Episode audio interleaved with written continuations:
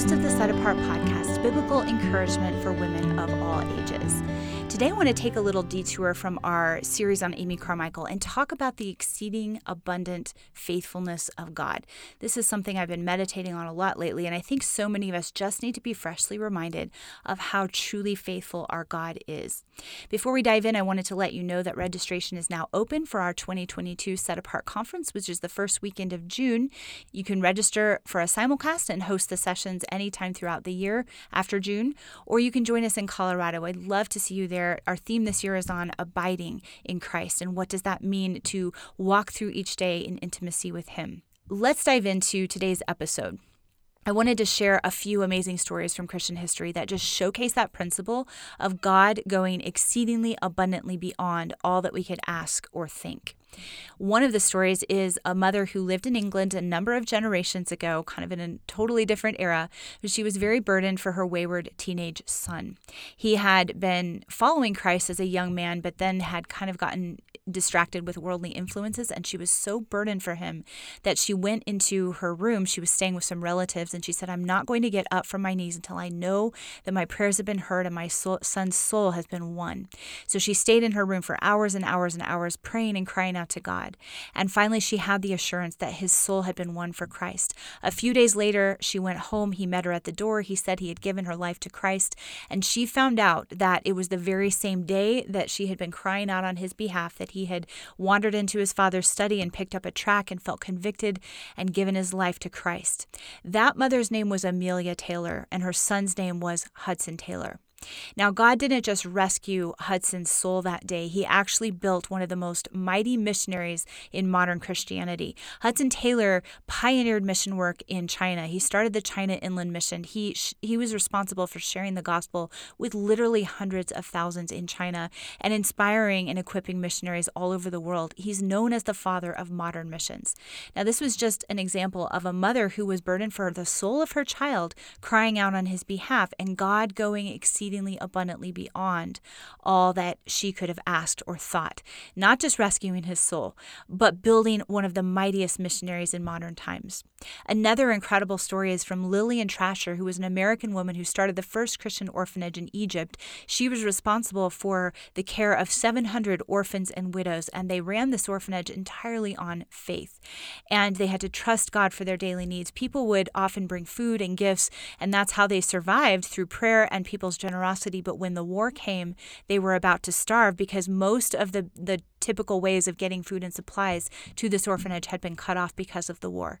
She called a day of fasting and prayer. They stopped all the normal activities. They cried out to God, and she said, Lord, unless you do a miracle, we will all starve. The next day, she was summoned to the American embassy. She had no idea why they were calling her there, and they didn't even really know much about her. She had never had a relationship with the American embassy, but they said, We were told about your orphanage, and we wondered if you had any need of food or supplies. And she said, Yes, we do have need of food and supplies. They said there's a Red Cross ship that has unloaded its cargo. It had to turn around and it couldn't deliver it to its where it was supposed to go because of attacks in, in the war. And one of the sailors convinced them them to, rather than dumping the cargo overboard, to unload it on the shore and put it in a warehouse. And he told us about your orphanage. So she went to this warehouse and she literally saw just floor to ceiling hundreds and hundreds of sacks of rice and food and hundreds of clothing items and blankets and everything that they could possibly need to sustain them through the rest of the war. God hadn't just sustained them for a day or two, but He had gone exceedingly abundantly beyond all that they could ask or think. And I think I've told the story before of Darlene Deibler, who was an American missionary taken prisoner by the Japanese, and she was in death row in a Japanese prison cell, starving and in desperate need of nourishment. She really desired a banana, but she couldn't think of how God could even get one banana in that death row prison cell to her. She was like 60 pounds, getting two thirds cup of rice a day, and that was it. So a banana would have really nourished her, but she just said, God, I don't, I don't think there's any way you can do it.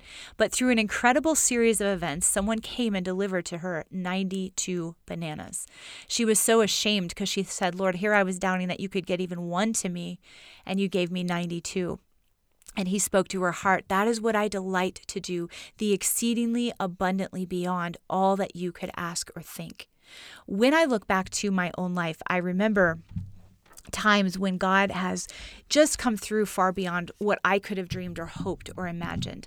I remember specifically a time when I was praying for my future husband and waiting and seeking to live in faithfulness to him, but really wondering if it would truly be worth it, if God would really answer this prayer. And yet, somewhere out there in the world, as I was struggling through this commitment and praying for my future husband, God wasn't just answering the prayer of bringing someone into my life, He was building a man who was praying for me every day, hmm. living faithfully for me every day, and writing me love letters even before he knew my name.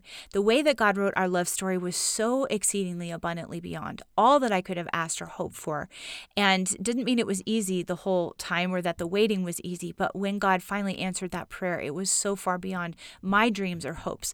I remember Eric giving me a notebook of love letters that he had written to me before we were married. He gave them to me on our honeymoon. And I remember thinking, wow, this is what God was doing the whole time I was doubting whether he would really be faithful in this area.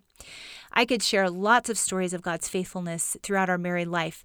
A few highlights, though, when we were adopting our daughter Harper from Korea, we were told that it was going to take a long time. There was a lot of paperwork. It could just take up to a year or two.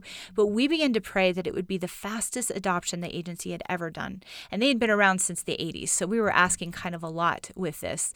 But we really stood in faith and we just said, God, we know you can do one miracle after the next in bringing her home. And that's exactly what he did.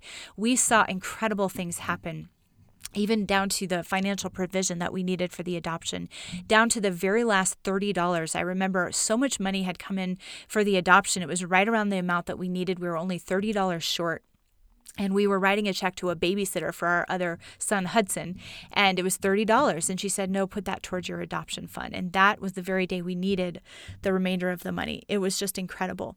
And when they called us to tell us that harper was ready to come home from korea they said to us this is the fastest adoption our agency has ever done and it really was exceedingly abundantly beyond all we could ask or think. Even the way she transitioned into our home, we were concerned that she would be really have a lot of stranger anxiety, wouldn't bond with us because she had sh- shown signs of that in Korea and they had wanted to medicate her just to get her on the flight because she was so stressed out being in new situations. And yet, when she came home, she just immediately came to us and she was at peace and she knew that she was where she was supposed to be. I remember the social worker the next day saying, This child knows who her parents are. I think about the time we adopted Reese and Lily from Haiti, our fifth and our sixth child. It was a really difficult adoption. The whole thing was just an exercise in spiritual warfare. And there were so many times I just wanted to walk away because it was so disheartening and so discouraging to have to start over so many times. And I was just praying the whole time that they would just come home. And yet God did so much more than that. I remember Job 29 was a passage that was very significant to us, especially in that time, about standing for the orphan and the widow and being a rescuer. And when we finally got the call that they were able to come home, it was the 29th day of the 29th month that we had started the adoption process. God was hallmarking that day very specifically. And when they came off the plane, I wasn't even sure if they would know who I was because we'd only seen them twice and they were only two and a half years old. But they yelled out, Mama, Mama, and came running straight to me. And even that was exceedingly abundantly beyond all that I could ask or think because they not only got home, but they were delighted to be home and they knew who their parents were, and it was beautiful. When I think about Ellerslie discipleship training, our our story of how that ministry started, there were so many miracles that happened.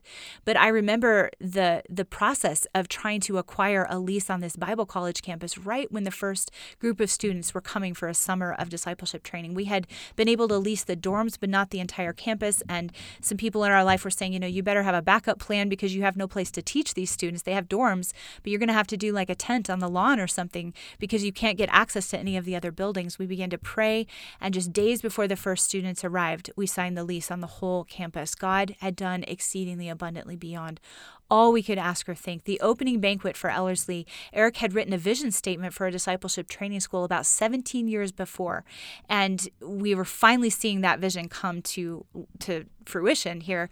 And we wanted to find the the vision statement but our house had flooded. We had had a septic backup. Our stuff was everywhere.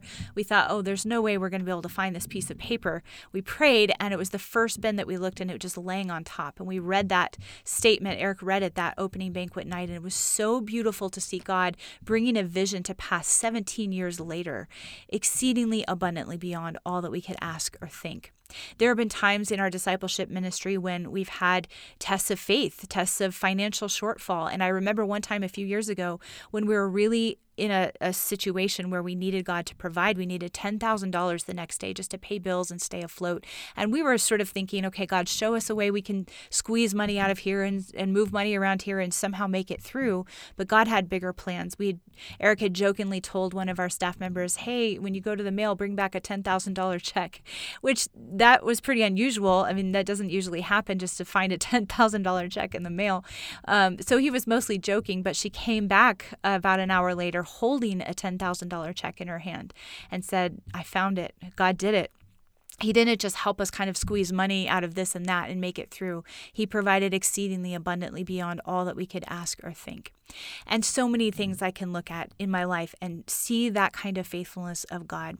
So, looking at the hindrances or roadblocks or challenges that you're facing today in your life, my question for you is this Are you praying wimpy, limiting prayers, or are you asking God to do exceedingly abundantly beyond all that you could ask or think? Because that is what He delights to do. In fact, he is eager to come through for his children.